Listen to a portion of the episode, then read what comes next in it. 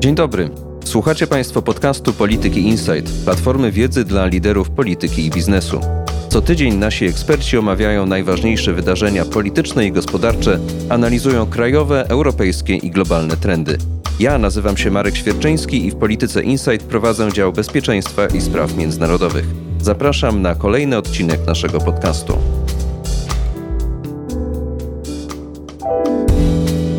Jest poniedziałek, 14 listopada. W specjalnym obronnym wydaniu podcastu Polityki Insight wita Marek Świerczyński. Dzisiaj zapraszam na rozmowę o pakiecie koreańskim, serii rekordowo dużych zamówień sprzętu obronnego w firmach z Korei Południowej. Czołgi, haubice, samoloty, o których rozmawiałem szczegółowo w poprzednim odcinku, czy wyrzutnie rakietowe są nie tylko wyznacznikiem nowych ambicji i potrzeb sprzętowych polskiej armii, ale także pokazują, do czego wojsko polskie mogłoby ich używać, czyli w pewnym stopniu ujawniają założenia doktryny obronnej. Jesteśmy właśnie po podpisaniu kolejnej umowy na polskie komponenty, głównie pojazdy, do koreańskich wieloprowadnicowych wyrzutni rakietowych, ale wiadomo, że na tym nie koniec. A zatem po co tyle sprzętu, dlaczego z Korei i dlaczego właśnie teraz? O tym wszystkim w dzisiejszej audycji. Moim gościem jest Tomasz Kwasek, zastępca redaktora naczelnego Nowej Techniki Wojskowej, redaktor portalu militarnego. Tomasz jest w tej branży dziennikarzy i uczestników debaty obronnej postacią o tyle szczególną, że rzadko zabiera głos, a ma papiery wojskowe, bo jesteś oficerem rezerwy. Jestem oficerem rezerwy, a papiery wojskowe, no może to trochę zbyt eufemistycznie powiedziane, ale rzeczywiście ukończyłem szkolenie oficerskie i odbywam regularnie szkolenia takie przypominające, to się nazywa przeszkolenia kadr rezerwy. Za każdym razem te długotrwałe szkolenie 30-dniowe. Tak naprawdę to jest element, który pozwala mi utrzymać taką więź z wojskiem, więź z armią, z tym, co się dzieje, ale nie jako obserwator zewnętrzny, tylko jako uczestnik tych działań w środku, wewnętrznie. No. Oczywiście to nie jest żadna służba zawodowa, czyli taka 24 godziny na dobę. No ale jednak oficer rezerwy to coś to znaczy. Gdyby doszło do mobilizacji, to co byś robił? Dowodziłbyś plutonem? Tak, mam przydział mobilizacyjny, a jako dowódca plutonu. Chciałbym z Tobą omówić coś, co jest rzeczą przełomową w dziejach tej modernizacji sił zbrojnych, jaką wspólnie obserwujemy od wielu lat. Mam na myśli tak zwany pakiet koreański którego jakaś część jest już nam wiadoma. Zostały ogłoszone najpierw umowy tak zwane ramowe, a potem częściowo również wykonawcze, czyli polegające już na zamówieniu konkretnych ilości konkretnego sprzętu. Częściowo ten pakiet jest jeszcze dla nas nieznany, bo może być uzupełniony o elementy, o których dotąd mówiło się mało albo wcale. W każdym razie mówimy o masowych zakupach wielu set sztuk sprzętu bojowego, w tym również sprzętu, który ma być dostarczany relatywnie szybko, a w dalszej kolejności sprzętu, który ma być produkowany w polskich zakładach zbrojeniowych. Jak mówię, są to zakupy masowe. Mówimy o tysiącu czołgów, mówimy o 700 haubicach, mówimy o prawie 300, można wręcz powiedzieć, wyrzutniach rakietowych Ziemia-Ziemia. To jest modernizacja, czy też to są zakupy zbrojeniowe, jakich Polska nie widziała za naszego życia? Przeprowadziłem taką krótką analizę historyczną. To ostatnie tak duże zakupy to był początek lat 80., czyli zupełnie inna historia, zupełnie inna Polska. Zakupy w tamtym czasie odbywały się właśnie w taki masowy sposób, ponieważ nasz wielki brat, czyli Związek Radziecki, pod koniec każdej dekady, czyli w tym przypadku pod koniec lat 70., wskazywał nam, co mamy kupić jako pakiet modernizacyjny, czy pakiet, to no, można by nazwać go pakietem radzieckim. W tej chwili mamy pakiet koreański. To był wtedy pakiet radziecki. Od tego 82, 3, czy może nawet 5 roku później to był już tylko kryzysowy spadek wydatków na wojsko i zakończony 89 rokiem. To tak rzeczywiście jest, że zakupy w Korei to są największe liczebnie i może nie największe wartościowo, jeżeli chodzi o koszt pozyskania tego sprzętu. Chociaż jak już ktoś obliczył, ten pakiet koreański do tej pory ma wartość już 12 miliardów Ponad 12 dolarów. miliardów dolarów, czyli 60 miliardów złotych. Biorąc pod uwagę łączną tą sumę, to tak, to rzeczywiście to jest największa kwota, jaką widziałem. No należy zwrócić uwagę, że to jest zakup samego sprzętu. I tak jak powiedziałeś, umowy wykonawcze przewyższą wartość tego pakietu, bo musimy sobie zdawać sprawę, że przykładowo wraz z tymi 218 wyrzutniami, w przyszłości 288 wyrzutni, kupiliśmy, jak ujawnił pułkownik Płatek, kupiliśmy kilkanaście tysięcy pocisków dla 300 wyrzutni, jeśli biorąc pod uwagę dotychczasowe standardy jednostki ognia, czy day of supply, czyli zaopatrzenia dziennego, czy zaopatrzenia na całą operację, należy uznać, że to jest jedna trzecia być może zapasu, może nawet mniej. Zatem ten pakiet sam zakupowy, czyli zakup sprzętu, to jest 60 miliardów złotych, natomiast kolejne etapy wykonawcze, tak jak podałem dla przykładu, te wyrzutnie, to są kolejne kilkanaście, być może nawet kilkadziesiąt miliardów złotych.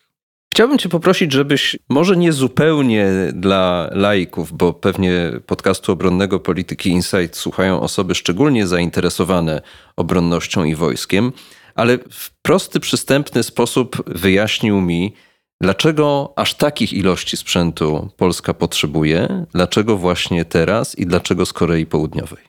Pierwsze pytanie, dlaczego takie liczby, dlaczego tak dużo tego sprzętu kupujemy? No dlatego, że doszliśmy do pewnej ściany w eksploatacji sprzętu wojskowego. Czołg, samolot, okręt czy choćby wyrzutnia pocisków przeciwpancernych mają określoną żywotność. Nie da jej się przedłużać w nieskończoność. Owszem, pakiety modernizacyjne potrafią zwiększyć żywotność czy zwiększyć możliwości eksploatacji danego sprzętu ponad miarę, czyli ponad ten pierwszy standardowy resurs. On się kiedyś kończy. To nie jest tak, że my możemy sobie, tak jak Amerykanie w latach 60. wyprodukowane bombowce B-52, to jest maksimum, co można wydobyć ze sprzętu wojskowego, z samolotu czy z czołgu. Wracając do tego standardowego czasu życia, on się waha między 15 a 25-30 lat. Załóżmy 25 lat. Większość z polskiego sprzętu, który był na stanie jeszcze rok temu, dwa lata, trzy lata temu, większość zbliżała się do tego okresu. Można wręcz powiedzieć, że są rozpoznane całe obszary sprzętu i uzbrojenia, który jest daleko poza tą granicą, już w tej chwili. Mamy 50-letnie śmigłowce, mamy 50-letnie wozy bojowe piechoty, mamy okręty, którym piąty krzyżyk na karku widać. Tak, i proces modernizacji technicznej przeprowadzany w ostatnich 20 czy 30 latach był procesem takim trochę wyspowym, co spowodowało, że całość sił zbrojnych, a przynajmniej ta jej część taka podstawowa, czyli komponent lądowy, zbliżył się równocześnie. Wszystkie elementy, wszystkie rodzaje wojsk, czyli wojska pancerne i zmechanizowane, wojska rakietowe artylerii, zbliżył się do tego jednocześnie. Dlatego zakup takiej liczby sprzętu pozwoli jednocześnie a przynajmniej w bardzo krótkim okresie, wymienić, zastąpić ten sprzęt. Na to jeszcze nałożyły się przecież jeszcze dostawy całego poradzieckiego parku czołgowego na Ukrainę. W krótkim czasie wycofaliśmy ponad 300 czołgów z eksploatacji. Czy to było spowodowane czynnikiem wewnętrznym? No nie, zewnętrznym taka była potrzeba chwili. Zatem ten element wycofania nastąpił bardzo szybko i w dużej skali. I dlatego zakup, bo mówimy o zakupie, powiedziałeś, tysiąca czołgów. Na razie kupiliśmy 180 czołgów oraz 218 wyrzutni. Jesteśmy w stanie w tym momencie zastąpić jeden do jednego ten sprzęt wycofywany. Oczywiście no, można powiedzieć, że 218 wyrzutni kupujemy, nie oddaliśmy na Ukrainę. To jest nieco inny przypadek, bo tutaj mówimy nie tyle o zastąpieniu sprzętu istniejącego, co o takiej modernizacji sensu stricte, to znaczy zwiększeniu zdolności bojowych. I to jest drugi element tego pierwszego pytania. Część tego sprzętu zakupionego w Korei, czyli czołgi, też czołgi zakupione w Stanach Zjednoczonych, czyli Abramsy, zastąpi nam w stosunku jeden do jednego czołgi oddane na Ukrainę oraz te, które formalnie są na stanie, ale prawdopodobnie są w stanie, no niezbyt dobrym stanie technicznym. Mówimy tutaj wciąż o konstrukcjach poradzieckich, których, bo to chyba trzeba też naszym słuchaczom uzmysłowić, mimo tego, że Polska no już od 20 lat jest użytkownikiem niemałej liczby czołgów rodziny Leopard oraz ma też ambicje, które będą realizowane od przyszłego roku pozyskania czołgów Abrams, to nadal w parku wojsk pancernych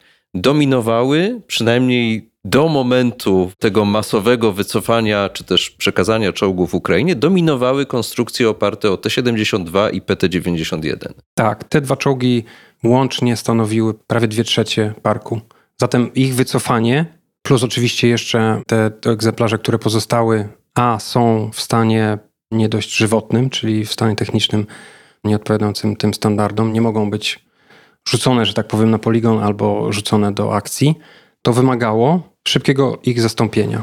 To jest po części odpowiedź na pytanie, dlaczego takie liczby. Druga część odpowiedzi na to pierwsze pytanie, dlaczego takie liczby, to rozbudowa, czyli zgodnie z planami Ministerstwa Obrony Narodowej, dokończenie formowania, dokończenie wyposażenia czwartej dywizji wojsk lądowych, formowanie piątego związku taktycznego, które też będzie wymagało w dłuższym okresie planowania 5 do 10 lat, też będzie wymagało takiego inicjującego zastrzyku sprzętu i wraz z osiąganiem poszczególnych stopni gotowości bojowej przez poszczególne pododdziały, poszczególne bataliony, brygady, pułki tej dywizji, będzie wymagało nasycenia sprzętem. Plan modernizacji sił zbrojnych do roku 2035 jest dokumentem niejawnym, ale z informacji, które mamy obaj, wiemy, że plan modernizacyjny do 2035 zakłada co najmniej pięć ukompletowanych dywizji wojsk lądowych, plus oczywiście mowa o komponencie lotniczym, czyli siłach powietrznych, w ramach sił powietrznych obrona przeciwlotnicza i przeciwrakietowa, w ramach sił marynarki wojennej również część obrony przeciwlotniczej. Zatem liczby poszczególnych rodzajów sprzętu, one są skorelowane z w tej chwili już tam 14-letnim planem rozwoju sił zbrojnych i planem modernizacji sił zbrojnych. Tak jak sygnalizowałeś, to trzecie pytanie, dlaczego Korea, wydaje się pytaniem z pogranicza polityki zagranicznej, polityki zbrojeniowej, strategii gospodarczej, być może również, jeżeli jakaś szersza istnieje za tym zakupem? Zakup pakietu koreańskiego to nie tylko zakup samego sprzętu, to też element, który ja podkreślę za każdym razem, ktokolwiek mnie zapyta, to też zakup pakietu szkoleniowego, logistycznego, środków materiałowych i środków bojowych. Środki materiałowe to na przykład filtry do silników. Środki materiałowe to uszczelki gumowe. To są oczywiście przykłady, ale to są te środki materiałowe zabezpieczające eksploatację sprzętu w ciągu pierwszych inicjalnych kilku lat eksploatacji. Środki bojowe to amunicja, czyli pociski również szkolne, które nie będziemy nimi walczyć, ale musimy się szkolić i musimy to kupić. Zakup czołgów, zakup wyrzutni rakietowych, zakup samolotów, haubic, tutaj jest powiązane. Oczywiście można się spierać, na ile jest to zabezpieczenie, na ile lat, na ile eksploatacji, na ile dni walki. Według tych dostępnych danych kupujemy również pakiet zabezpieczenia. To, czego nie widać, a bez czego ten sprzęt będzie tak, bezużyteczny. Tak, symulatory, jeśli chodzi na przykład o czołgi, czy symulatory, jeśli chodzi o samoloty. Ta polityka, tak jak powiedziałeś, polityka gospodarcza, strategia powiązania tych zakupów jeśli chcemy to powiązać ze strategią kierowania państwem, strategią działania państwa z bezpieczeństwem, obronnością, polityką zagraniczną, ona zakłada oprócz zakupu sprzętu i środków bojowych, środków materiałowych i całego tego zabezpieczenia, on zakłada również inwestycje, nasze polskie własne inwestycje w rozbudowę bazy przemysłowej. Wydaje się, że Zresztą to wynika też z rozmów, które obaj pewnie przeprowadziliśmy, ale również z informacji, które mamy, że Koreańczycy byli najbardziej otwarci, jeśli chodzi o aspekt współpracy przemysłowej na poziomie zarówno przedsiębiorstw, jak i poziomie rządowym czy krajowym, międzypaństwowym. Nie chciałbym wchodzić tutaj w te elementy polityki, co do których nie mam takiej dokładnej wiedzy, ale wiem, że zarówno Amerykanie, jak i Niemcy nie są zwykle tak otwarci, jeśli chodzi o współpracę gospodarczą w przemyśle zbrojeniowym. Pewnie wielu z naszych słuchaczy i z obserwatorów tej sceny zbrojeniowej zadaje sobie takie pytania. Dlaczego musimy szukać zaopatrzenia na taką skalę, tak daleko, a nie próbować nawiązać kontaktów, czy też odnowić w zasadzie współpracę zbrojeniową chociażby z europejskimi przedsiębiorstwami, czy też kontynuować, zmieniać, ulepszać, poprawiać współpracę z naszym najbardziej tradycyjnym, dużym partnerem, czyli Stanami Zjednoczonymi. Współpracy z dużym partnerem, wydaje mi się, że z punktu widzenia Amerykanów nie trzeba poprawiać, bo my kupujemy sprzęt, eksploatujemy, płacimy za niego. Amerykanie w ramach wszystkich umów prędzej czy później wywiązują się z tych zobowiązań, które zostały przed nimi postawione. Nie wydaje mi się, że z punktu widzenia Amerykanów należałoby poprawiać tą współpracę. Co do partnerów z Europy Zachodniej, nie chciałbym tutaj zbyt dużo mówić, ale wydaje mi się, że ta współpraca nie układała się w ostatnich latach dobrze i być może strona polska troszkę w pewnym stopniu odwróciła się od pogłębiania. Na dotychczasowym poziomie utrzymywana jest współpraca. Wszystkie umowy są wykonywane, czołgi Leopard są modernizowane. Współpraca w zakresie nowego sprzętu dla sił obrony przeciwlotniczej, czyli współpraca z Brytyjczykami jest kontynuowana i nawet rozszerzana. To jest, można powiedzieć, element y, współpracy naszej nowej generacji, więc ja bym go nie wkładał do tego samego rozdziału, który tradycyjnie obejmował współpracę europejską, czyli Niemcy i Francję, może również Włochy. Jeżeli chodzi o trzy państwa, które wymieniłeś, to największą współpracę mieliśmy i mamy z, z Niemcami. W mniejszym stopniu z Francuzami, w niewielkim na, jak na razie stopniu z Włochami. Oczywiście mowa o takich bezpośrednich kontaktach, bo oczywiście włoski koncern Leonardo jest właścicielem PZL Świdnik, a francuski koncern Airbus Helicopters nadal proponuje Polsce śmigłowce i nadal jest obecny. Ta współpraca z krajami zachodnimi, ona nie rozwinęła się w stopniu tak bardzo oczekiwanym być może. Jesteśmy w końcu w Unii Europejskiej. Republika Korei jest państwem zewnętrznym poza Unią Europejską i ta współpraca w ramach Unii Europejskiej wydawała się taka oczywista i taka naturalna. Pamiętajmy o tym, że Unia Europejska jako organizacja nie ma zbyt dużo do powiedzenia, jeśli chodzi o wewnętrzne rozgrywki business to business, czyli między polskimi przedsiębiorstwami, e, przedsiębiorstwami francuskimi czy niemieckimi zbrojeniowymi, dajmy na to to współpraca, ona jest na zasadach czysto biznesowych. Być może oczekiwaliśmy od partnerów francuskich czy niemieckich tego, że oni przejdą na poziom troszkę wyższy, ten, który w pewnym sensie nas cechuje jako obywateli, jako Polaków, że my obronność państwa traktujemy trochę głębiej, wchodzimy w strefę taką emocjonalną. Traktujemy to jak nieczysty biznes, niezwykłą współpracę w zakresie takim business to business, ale również mamy jako Polska pewną misję. My tak to postrzegamy. Mamy wewnętrzne takie imperatyw, założenie, że jesteśmy największym państwem Europy Środkowej, największym państwem. Tego nawet nie trzeba zakładać, wystarczy spojrzeć na mapę. Tak, a w tak, obecnych ale... warunkach też nie potrzeba za dużo takiej emocji, wystarczy po prostu popatrzeć, gdzie jest zagrożenie. I stąd wynikają po prostu pewne bardzo jasne wnioski. Tak, my mamy może takie przeświadczenie, ale tego przeświadczenia być może, nie mam na ten temat pełnej wiedzy, a tego przeświadczenia być może nie mają lub mają w mniejszym stopniu Włosi, czy Francuzi, czy Niemcy. Mowa o zarówno o obywatelach, jak i kierownictwie, czy może zarządzającymi państwem, czy, czy przemysłem zbrojeniowym. Oni sobie może w mniejszym stopniu zdają sprawę, jak może wyglądać przyszłość tej części Europy bez Polski, czy przyszłość tej części Europy bez Ukrainy. I dlatego my mamy takie ciśnienie, powiedzmy to wprost, takie ciśnienie na to, żeby ta współpraca była lepsza, żebyśmy byli w większym stopniu beneficjentem. Nie tyle jeszcze finansowym czy gospodarczym, ale również takim na, na bazie tej emocjonalnej współpracy. To znaczy, za biznesem mają iść gwarancje bezpieczeństwa. Wiadomo, przecież nie będę się odwoływał do źródeł, które mają znaczenie marne lub żadne, ale bardzo często w polskiej opinii publicznej pokutuje ten pogląd, że Niemcy nic nie robią dla Ukrainy. Niemcy nie wspierają Ukrainy, a kanclerz Niemiec spotyka się z przewodniczącym Komunistycznej Partii Chin. Kanclerz Niemiec odcina się trochę od tego wszystkiego, podejmuje działania, które są bardziej zorientowane na wewnętrzny rynek niemiecki niż na, na współpracę i na obronę w ramach NATO. Być może Niemcy oddzielają gospodarkę od działań w ramach NATO. Przecież Niemcy na terenie Belgii znajduje się broń jądrowa nikt tej broni jądrowej Niemiec nie będzie usuwał. Nikt nie będzie z tych niemieckich Eurofighterów czy Tornado, a w przyszłości F-35 nie będzie usuwał programowania do przenoszenia i zrzutów ładunków termojądrowych. U nas pokutuje taki pogląd, że Niemcy mało robią, a właściwie to tak trochę są wycofani. To jest trochę nieprawdziwy pogląd, bo biorąc pod uwagę takie czyste liczby dostarczanego do Ukrainy sprzętu, to Niemcy są w czołówce. Ja nie mówię, że są pierwsi czy drudzy, ale nie róbmy z tego podium. Niemcy dostarczyli sporo sprzętu, przede wszystkim e, jeśli chodzi o amunicję i sprzęt logistyczny.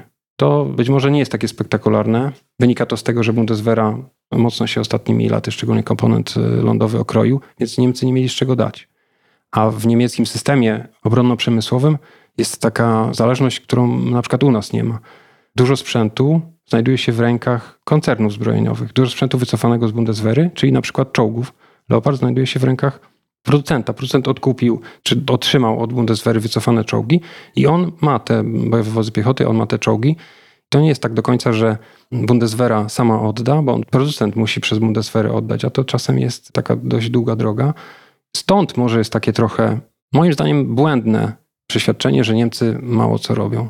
Odeszliśmy nieco od pakietu koreańskiego, ale może jeszcze zanim konkretnie o sprzęcie, w nawiązaniu do tych strategicznych uwarunkowań, to można powiedzieć tak, że z jednej strony Korea Południowa jest na tyle daleko, że żadnej bezpośredniej pomocy i żadnych gwarancji bezpieczeństwa nie jest w stanie Polsce udzielić. Z tego co wiem, partnerzy, zwłaszcza ci biznesowi, traktują to właśnie jako czysty biznes, w tym sensie, że oni bardzo się cieszą, że zdobyli takiego klienta tej skali, w takim miejscu, w takim czasie, który umożliwia im e, nie tylko sprzedanie rekordowych ilości sprzętu na eksport w historii każdej z tych poszczególnych firm, ale również dalszą ekspansję nie tylko w Polsce, ale i na rynki europejskie i natowskie. A z drugiej strony, na poziomie takim strategicznym, dyplomatycznym podkreśla się, że a Korea Południowa jest podobnie jak Polska krajem frontowym. B. Podobnie jak Polska, krajem, który posiada szczególne relacje bezpieczeństwa ze Stanami Zjednoczonymi.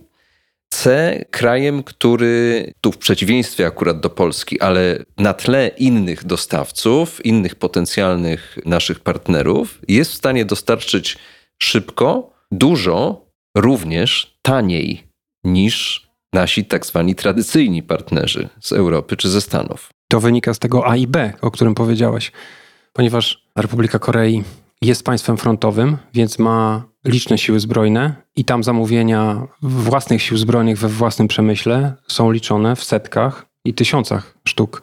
I to mówimy w setkach na przykład haubic albo w setkach pojazdów bojowych. Ma również te relacje ze Stanami Zjednoczonymi, o których powiedziałeś, czyli one są nawet Jestem pragmatykiem. Powiedziałem, że są nawet silniejsze niż nasze relacje ze Stanami Zjednoczonymi, ponieważ poziom powiązania przemysłów zbrojeniowych koreańskiego i amerykańskiego jest nieprawdopodobny. Być może Kanadyjczycy i Brytyjczycy mają podobnie. To są elementy amerykańskich producentów, ale również i brytyjskich czy kanadyjskich.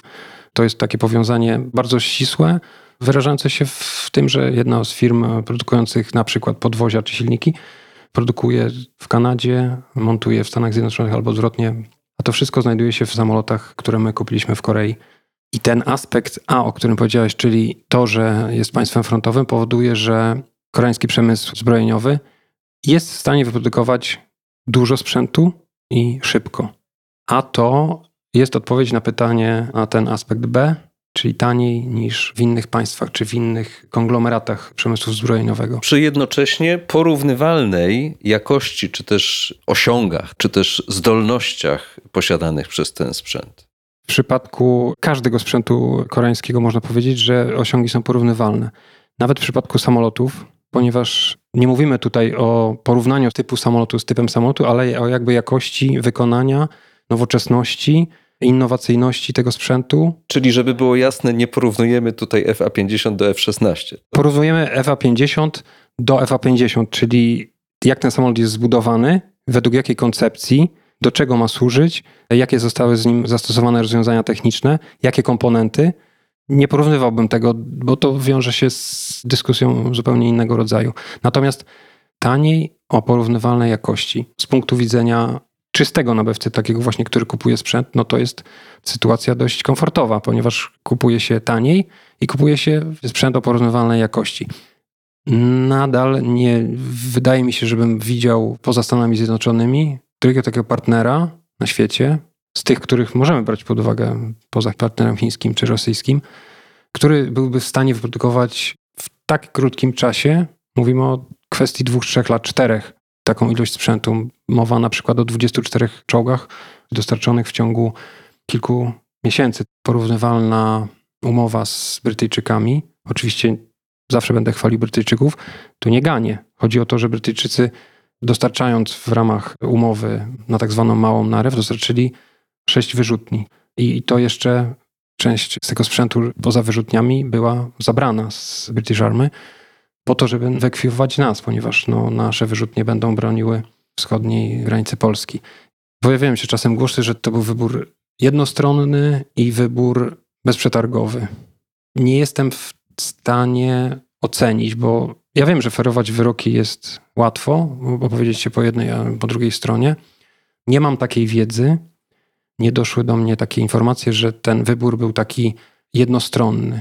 Nawet jeśli wyboru tak naprawdę nie było, analiza wstępna, być może pogłębiona analiza, na przykład dotycząca zakupu samolotów bojowych, wykazała, że samoloty inne, czyli na przykład samoloty amerykańskie, były dostępne w późniejszym okresie, ponieważ Amerykanie mają innych klientów, mają swoją ścieżkę dostaw i my byliśmy w tej ścieżce dostaw nieuwzględnieni, ponieważ dla Amerykanów nie zmieniło się nic w relacjach biznesowych. To, że mamy wojnę na Ukrainie, to w kwestiach biznesowych nie zmieniło priorytetów dostaw amerykańskich. W innym przypadku można powiedzieć, że na przykład jakiś konkretny typ broni amerykańskiej, no dajmy na to ten HIMARS, zdobył na świecie taką popularność i przez to tak wzrósł popyt, że producent nie jest w stanie go zaspokoić wedle naszych oczekiwań. Tak, Amerykanie zaczęli poszukiwać producentów, komponentów, poszukiwać możliwości, jak oni to określają, możliwości zwiększenia poziomu produkcji tych wyrzutni. Z dostępnej informacji też wiem, że zamierzają bardzo mocno zwiększyć poziom produkcji amunicji rakietowej. Około 30 wyrzutni na Ukrainie potrzebuje ogromnych ilości amunicji. To są pożeracze rakiet. Jedna rura wyrzutni ma żywotność pewnie kilku tysięcy odpaleń, co łącznie daje jakąś astronomiczną, jak na warunki ukraińskie, liczbę amunicji. I to, co powiedziałeś, czyli zdolność wytwórcza partnerów amerykańskich, brytyjskich, niemieckich, francuskich, włoskich była przed wojną tak niska, że w tej chwili ustawianie się w kolejce i nawet dodatkowy element w postaci silniejszych więzów partnerskich czy silniejszych więzów, być może nawet emocjonalnych, takich jak my oczekujemy od naszych relacji z Amerykanami, nie ma znaczenia, bo inni też potrzebują, inni też płacą, inni też stoją w kolejce. Tomek, to w drugiej części tej rozmowy spróbujmy się przespacerować po tych poszczególnych typach sprzętu, który kupujemy z Korei. Na początek weźmy te czołgi. Czołg K2 opracowany na przełomie wieków, można powiedzieć, od drugiej połowy lat 90. do połowy pierwszej dekady lat 2000. Czołg często porównywany z Leopardem w wersji 2A5. Tak, 2A5 czy 2A6. Z tym, że czołg trzyosobowy z automatem ładowania. Tak. Czas opracowania tej konstrukcji, czyli tak jak powiedziałeś, druga połowa lat 90. oraz czas wprowadzenia niedawno został wprowadzony. Bo były pewne problemy z napędem, z systemem przeniesienia napędu. Zawsze jest tak, że w przypadku sprzętu wojskowego ciężkiego, można tak powiedzieć o okrętach, samolotach, wozach bojowych, po pierwsze, czas ich opracowania to są lata, jeżeli nie dziesiątki lat. Dobrze byśmy się zmieścili w 15 latach opracowania od momentu, kiedy sobie tam wymyśliliśmy tą koncepcję, aż po rozpoczęcie produkcji. I czas doskonalenia konstrukcji, wprowadzania nowych wersji, wprowadzania ulepszeń, modernizacji to jest też sporo. Innymi słowy, ten pierwszy wóz, który zjeżdża z linii w fabryce, nigdy nie jest tym, który później dominuje w siłach zbrojnych. Weźmy pod uwagę na przykład wywodzący się z K2 czołg turecki Altaj Pierwszy prototyp różnił się znacznie od ostatniego, a tak naprawdę ta seria pierwsza produkcyjna to będą jeszcze inne wozy. Można powiedzieć, że jest jednym z najnowocześniejszych wozów bojowych, biorąc pod uwagę czas jego wprowadzenia do eksploatacji. Jako samego pojazdu już nie mówimy o modernizacjach. Pojazdy typu Abrams czy Leopard to są na koniec lat 70., początek lat 80. Cały czas mówię o konstrukcji, czyli jakby o generalnym koncepcie i założeniu tych wozów. One mają już kilkanaście czy kilkadziesiąt lat. Natomiast K2 e, ma zaledwie kilka, ma trzyosobową załogę i automat załadowania. Wynika z tego, że automaty załadowania stały się coraz doskonalsze, coraz lepsze. Przestano się trochę bać tego odium takiego, że ten automat załadowania będzie takim słabym ogniwem, tak jak w czołgach rosyjskich, że to będzie powodowało problemy, że będzie się zacinał, że będzie w jakiś tam sposób wpływał na bezpieczeństwo załogi. K2 to czołg w klasycznej konfiguracji, zresztą jak 9 na 10 czołgów obecnie najnowocześniejszych, czyli dwuosobowa wieża załogowa. Kierowca siedzi w kadłubie z przodu, a silnik i układ przeniesienia napędu znajduje się z tyłu. Czołg jest chroniony elementami pancerza specjalnego. Oczywiście w stopniu mniejszym niż taki referencyjny pojazd, czyli Abrams w tych najnowszych wersjach. Ale trzeba też pamiętać, że jest wielokrotnie lżejszy. Tak, jest lżejszy, mniejszy troszkę. A poza tym, jeśli chodzi o to opancerzenie i te słabości, mogę powiedzieć, że na ten element krytyki są dwie odpowiedzi. Po pierwsze, można pojazd dopancerzyć i to zarówno pancerzem takim pasywnym, czyli po prostu nakładane na pojazd płyty z różnych materiałów, nie tylko stali, ale materiałów kompozytowych czy materiałów ceramicznych. Można wyposażyć i te pojazdy są wyposażone w system ochrony aktywnej, który neutralizuje. Oczywiście nie wszystkie. Można przesadzić z atakiem i system nie zadziała. Na przykład, jeżeli zaczniemy ostrzeliwać 10 pociskami naraz, to ten system nie zadziała, ale system ochrony aktywnej, który powoduje, że część tych zagrożeń jest neutralizowana. Część pocisków, która leci w stronę w czołgi zostanie wykryta, jest zniszczona przed inicjacją zapalnika uderzeniem w pancerz. I drugi aspekt, jeśli chodzi o opancerzenie, poddaje się krytyce to opancerzenie, że tam część amunicji znajduje się w niechronionym przedziale w kadłubie. Można w czasie walki zużyć jako pierwszy ten zapas, można go nie załadować. Oczywiście zmniejszamy wtedy zapas ogólny amunicji, no ale jesteśmy bezpieczniejsi, ponieważ cała amunicja znajduje się z tyłu w niszy wieży, czyli w elemencie dołączonym do wieży i ona w przypadku jakiejś eksplozji nie zagraża załodze. Ale założeniem jest takim, że nie doprowadzamy do tego, żebyśmy zostali wykryci i trafieni, że to my mamy trafiać pierwsi i my mamy niszczyć pierwsi. Tutaj rzeczywiście nie ma się czego w K2 doczepić. Ma system Hunter-Killer, a nawet Killer-Killer, czyli niezależnie od siebie każdy z członków załogi, czyli dowódca działonowy może wykrywać cele i dowódca priorytetyzuje kolejność zwalczania tych celów. Jednocześnie dowódca ma możliwość dookólnej obserwacji, czyli nie ruszając się z miejsca, nie obracając się razem z, na przykład z jakimiś peryskopami, jakąś wieżyczką, ciska guzik w prawo, w lewo w przyrządzie obserwacyjnym i ma, ma dookoła panoramiczny obraz. Pojazd będzie wyposażony w częściowo polski system łączności dowodzenia. Także pod względem technicznym temu czołgowi nie można nic zarzucić, a wręcz stanowi pewien taki współczesny wyznacznik nowoczesności wozu bojowego. No i trzeba powiedzieć, że wobec tych konstrukcji radzieckich T-72 czy polskiej konstrukcji na jego bazie PT-91, no to jest postęp nie o jedną generację, a o kilka generacji, jeśli chodzi o czołg. Jeśli brać pod uwagę generacje, to dwie.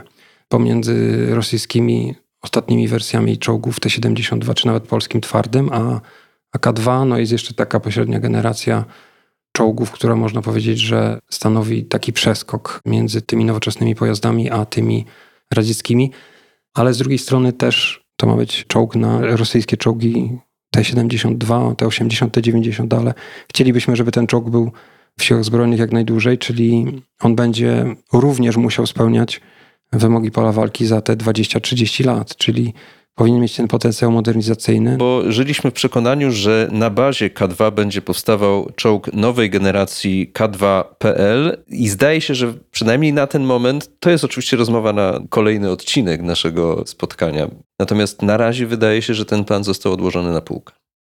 Tak, ale to nie jest do końca zła decyzja, bo biorąc pod uwagę obecne zagrożenia, to wydaje się, że w ciągu kolejnej dekady nie będzie porównywalnego przeciwnika w postaci wozu bojowego rosyjskiego. Nie chcę tutaj być źle zrozumiany. Nie mówię o, nie popieram tej koncepcji, że teraz mamy 5 czy 10 lat spokoju, a zobaczy się za 15, czyli na razie nie powinniśmy. Nie, nie. Nie mam takich przemyśleń. Natomiast chodzi o to, że potencjał pancerny Rosjan, potencjał czołgowy, został tak przetrzebiony, że w tej chwili i w następnych kilku czy kilkunastu latach czołgi K2 w tej podstawowej wersji wystarczą. Nie mówimy też o potencjale pancernym, ale całym potencjale sił zbrojnych Rosji. I tu jestem absolutnie za tym, że to nie jest ten czas, żeby się też zastanawiać, żeby też opóźniać to wszystko. Natomiast jeżeli chodzi o takie porównanie czołg-czołg, to rzeczywiście do 2035 K2 wystarczy. Po modernizacji Być może ten większy K2PL, czy też nawet K3, czy nawet czołg o innej polskiej bardziej nazwie, wejdzie kiedyś za te kilkanaście lat do produkcji, ale to jest, tak jak powiedziałeś, pewnie bardziej odległa przyszłość. Drugim bardzo dużym elementem tego pakietu koreańskiego są haubice K9. Z tym, że o ile czołg K2 jest dla nas zwierzęciem nieznanym, ta czarna pantera, prawda? O tyle K9 jest nam znana przynajmniej w swojej dolnej połowie, ponieważ no oczywiście od 2014 roku, w praktyce od 2016 podwozie do haubicy K9 Thunder jest jednocześnie podwoziem do polskiego, chociaż tak naprawdę składanego w Polsce, można powiedzieć. Teraz już produkowanego. I świetnie nam znanego kraba. Co się da powiedzieć o K9, poza tym, że jest, no i właśnie, czy jest analogiem kraba? Jest, ponieważ dolna część, nośnik, kadłub, silnik, układ przeniesienia napędu, układ zawieszenia jest taki sam. Więc możemy uznać, że mamy nowoczesny dół. Co do góry, a dlaczego nie jest odpowiednikiem? Znowu automat ładowania. Automat ładowania nie jest i nie powinien być brany pod uwagę, może być brany pod uwagę przez hobbystów lub ludzi, którzy czytają suche fakty, suche liczby dotyczące szybkostrzelności, dotyczące możliwości wystrzelenia w danym czasie jakiejś tam liczby pocisków. Ale to nie jest game changer. Doświadczenia ukraińskie pokazały, że różnica między, i mówię o haubicy niemieckiej, Panzerhaubice 2000 i polskim krabie. Różnica między tymi dwoma działami samobieżnymi nie jest wcale taka duża. Zarówno ta różnica nie jest na korzyść niemieckiego rozwiązania, które ma automat załadowania, jak i na korzyść polskiego kraba, który go nie ma, ale w powszechnej opinii wydaje się, że nie powinien mieć, ponieważ artyrzyści obsługujący ten sprzęt chwalą to, że nie zacina się, jest prostszy i mniej skomplikowany w obsłudze, i ma się go brud. Nie ma tej kolejnej rzeczy, która może się popsuć. Stawiając tak pytanie, K9 ma automat, krab nie ma automatu, postawiłeś automat w gorszej pozycji. Nie, nie, ja zwróciłem po prostu uwagę na różnicę, pytając ciebie, czy jest to analog, czy to nie jest analog. To jest analog. Ta różnica konstrukcyjna ma znaczenie dla osiągu w pewnym zakresie, ale dla artylerzysty nie będzie miało to znaczenia. Może mieć to znaczenie, tak jak widzimy to na Ukrainie, jeśli chodzi o kulturę obsługi, jakość tej obsługi oraz poziom wyszkolenia artylerzystów, ale zakładamy, że artyleriści polscy dosiadający K9 będą wyszkoleni w dłuższym okresie czasu niż dość szybko i dość intensywnie szkoleni Ukraińcy. I też nie zakładamy, bo to jest na to, żeby polskie K9 musiały walczyć. Oczywiście, jeżeli taka sytuacja nastąpi, to jest oczywiste, że muszą, powinny i to nie ma co do tego żadnych wątpliwości, ale polskie kraby pojechały i niemieckie pancerhaubice pojechały mniej więcej w tym samym czasie. No, oczywiście można tam dyskutować co do różnicy w dniach czy tygodniach i mamy informację, że niemiecki sprzęt był remontowany, ponieważ został w dużym stopniu zużyty, ale został zużyty, ponieważ tak mocno był intensywnie, to jest wojna. Oprócz tabel strzelniczych nie odhaczamy sobie, że tutaj wystrzeliliśmy tyle nabojów, pojechaliśmy do garażu to mamy wojnę, czyli strzelamy wtedy, kiedy jest konieczność, kiedy jest potrzeba, kiedy jest rozkaz, kiedy jest komenda do otwarcia ognia. Odjeżdżamy wtedy, kiedy jest komenda do odboju i tyle. Czy my wystrzelimy ponadmiarowo 200-300%, czy ta lufa praktycznie nada się potem tylko do wymiany, no to już jest kwestia, bo to jest wojna.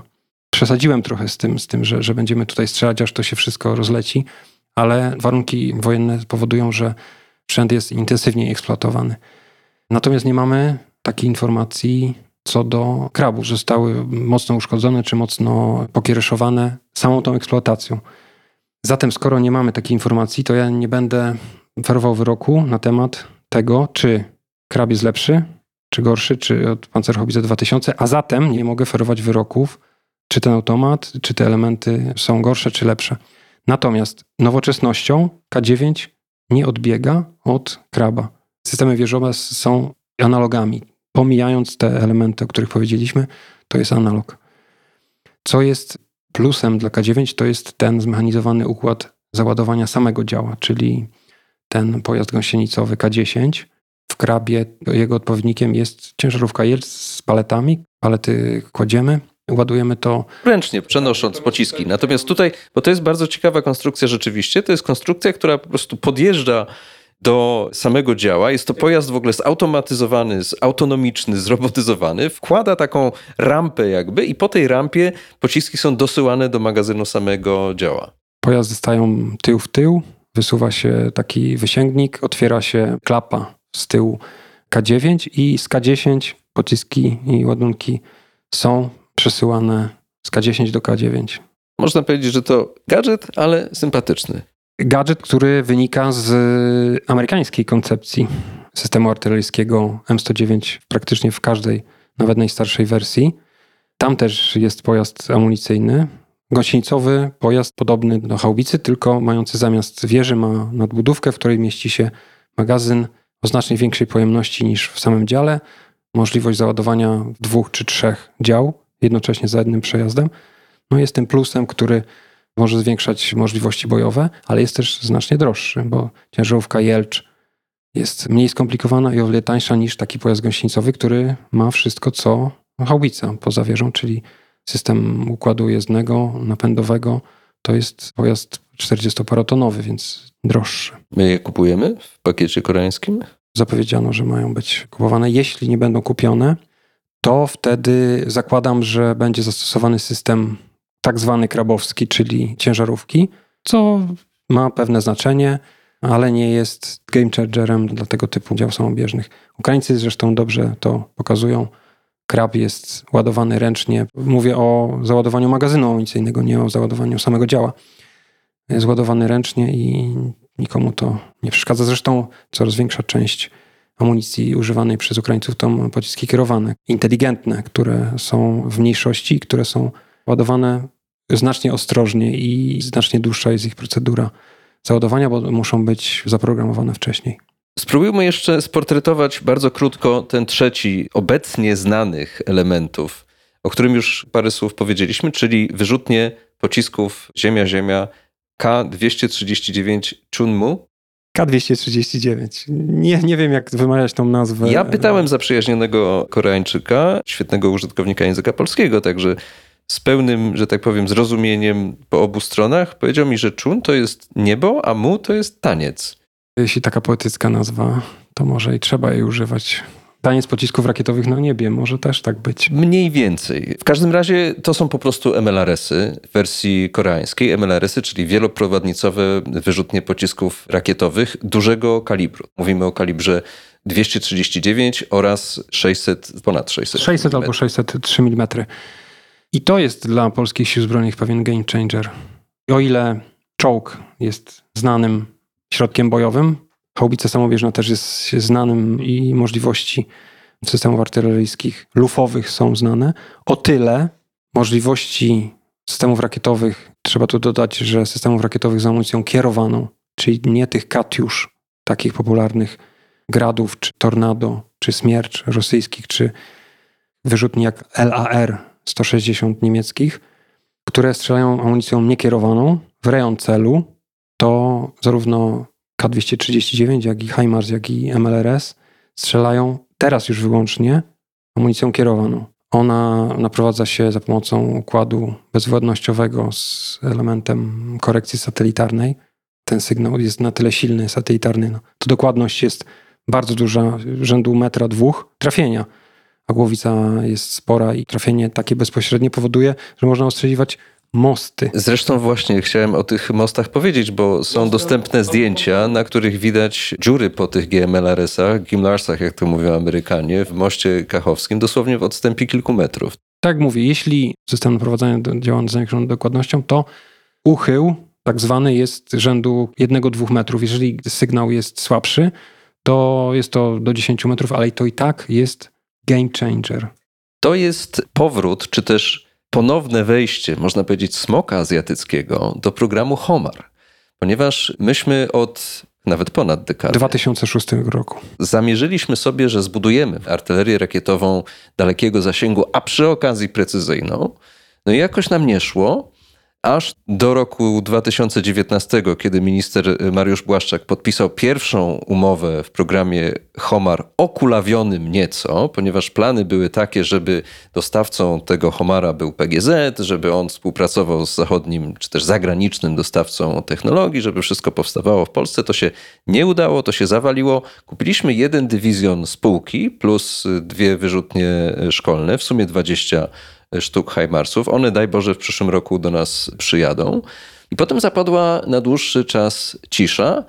I dopiero ten pakiet koreański, a ściślej rzecz biorąc, zapowiedź zakupu 500 Hajmarsów w Stanach Zjednoczonych, która potem wyewoluowała w podzieloną transakcję koreańsko-amerykańską, doprowadziła do tego, że mamy Homara giganta. Wróćmy do tego 2006 roku, a nawet wcześniej, bo jeżeli już sięgnąć głębiej, bo warto sięgnąć głębiej. Polskie siły zbrojne od zawsze, a przynajmniej od lat 60., również te PRL-owskie, miały rakiety operacyjno-taktyczne, brygady rakiet operacyjnych, potem pułki. One miały atakować cele na głębokim zapleczu przeciwnika, zarówno amunicją klasyczną, jak i chemiczną czy jądrową. Ta koncepcja i dziś wydaje się słuszna, żeby atakować oczywiście nie bronią termojądrową, ale precyzyjnymi pociskami z amunicją klasyczną, wybuchową, chemiczną.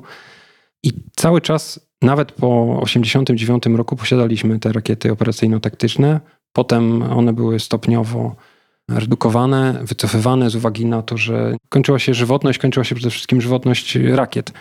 Ale koncepcja dalekiego oddziaływania jest słuszna i jak najbardziej wymagająca rozwinięcia. Gwiazdka. W tej chwili najbardziej dalekosiężną bronią, jaką posiadają siły zbrojne RP, są pociski lotnicze. Są pociski JASM i JASM ER, które w niewielkiej, powiedzmy sobie szczerze, liczbie zostały zakupione. Żeby było ciekawie, drugą, zdaje się, najbardziej dalekosiężną bronią są pociski morskie, czy też przeciwokrętowe NSM i RBS-15 a siły lądowe są gdzieś daleko z tyłu. Zarówno RBS-y, jak i NSM-y mogą atakować cele lądowe, no ale generalnie to jest domena morska. A widziałeś aery? Ale nikt nikt nie widział, no to... A domena lotnicza to są właśnie pociski manewrujące e, tej AGM-158 JASMy. Ja bym chciał wrócić do tej historii i do samej koncepcji.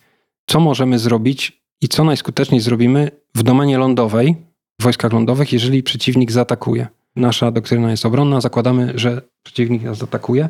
Co my możemy zrobić?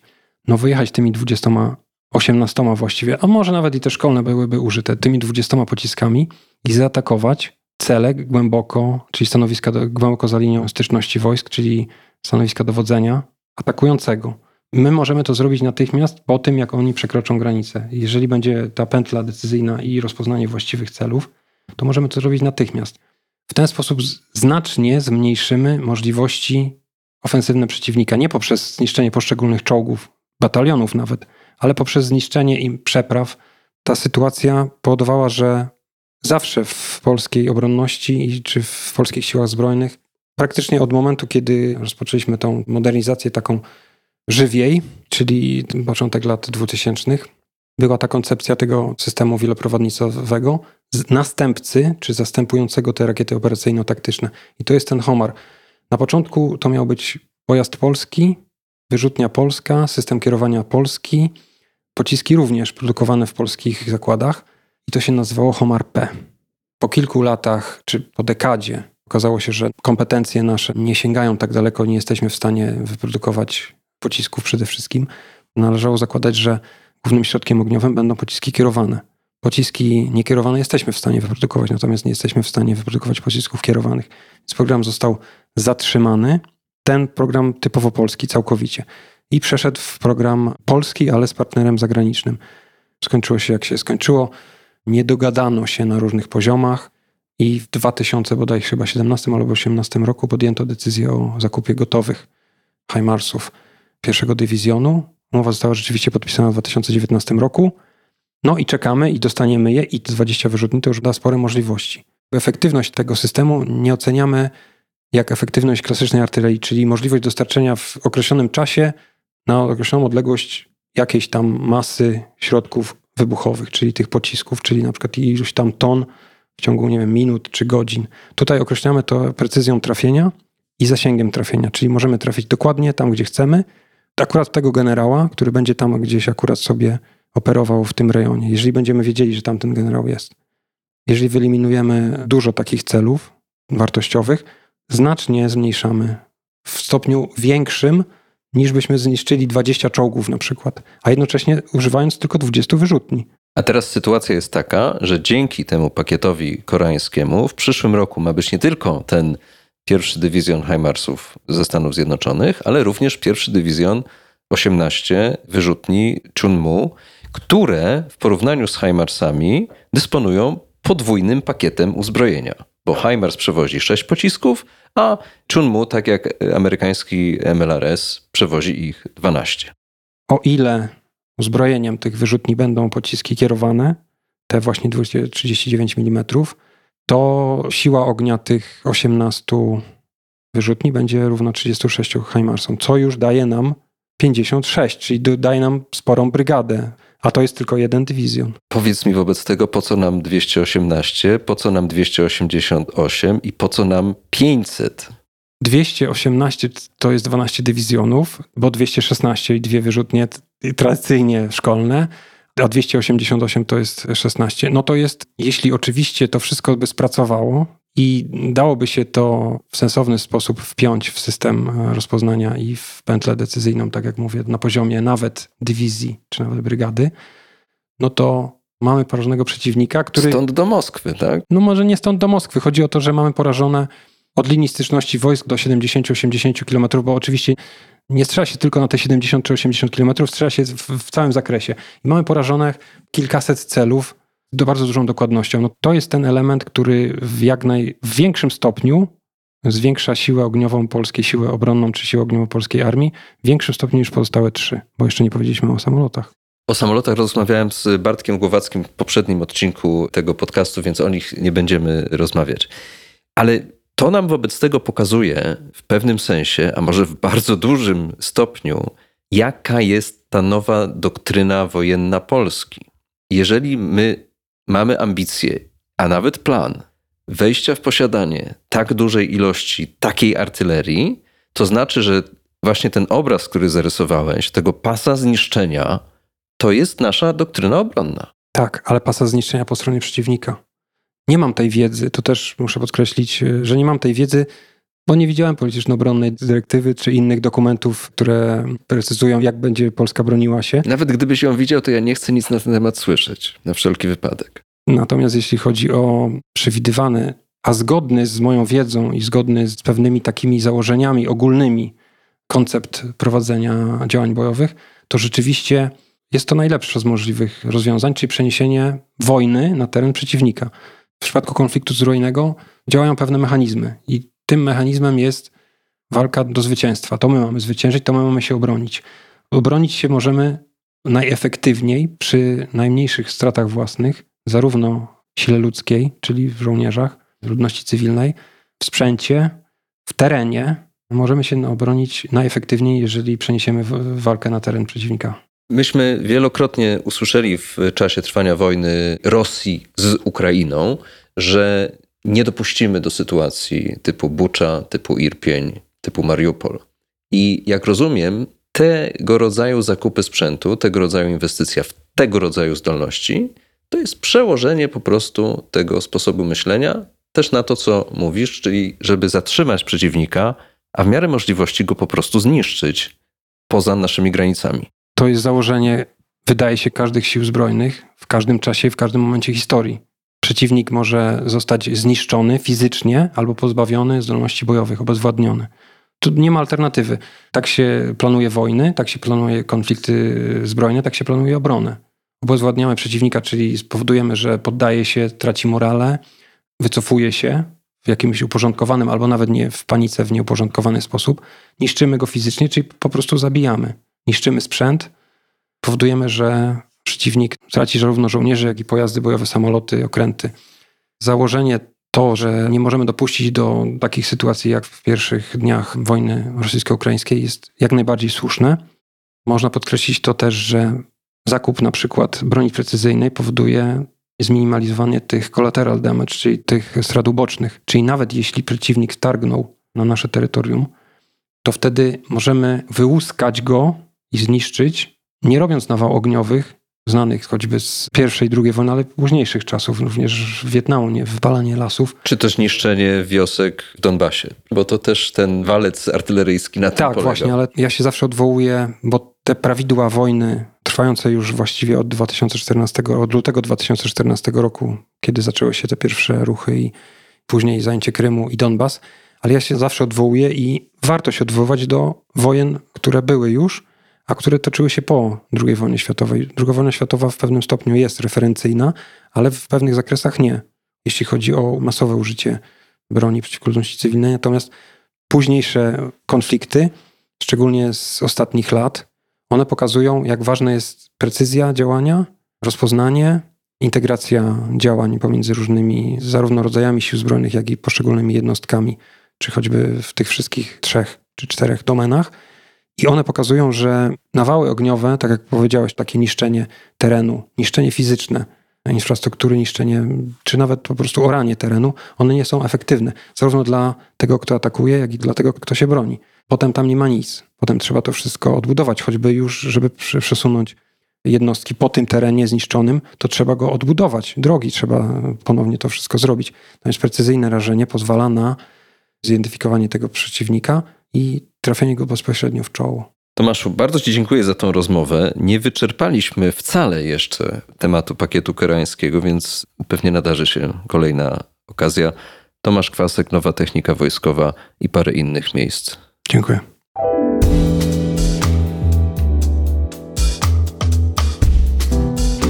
Na dziś to wszystko. Na kolejny odcinek podcastu Polityki Insight zapraszam w przyszłym tygodniu. Posłuchajcie również naszych innych audycji, które znajdziecie w większości aplikacji podcastowych. W pole wyszukiwania wpiszcie po prostu Polityka Insight. Słuchajcie, obserwujcie i komentujcie. Do usłyszenia.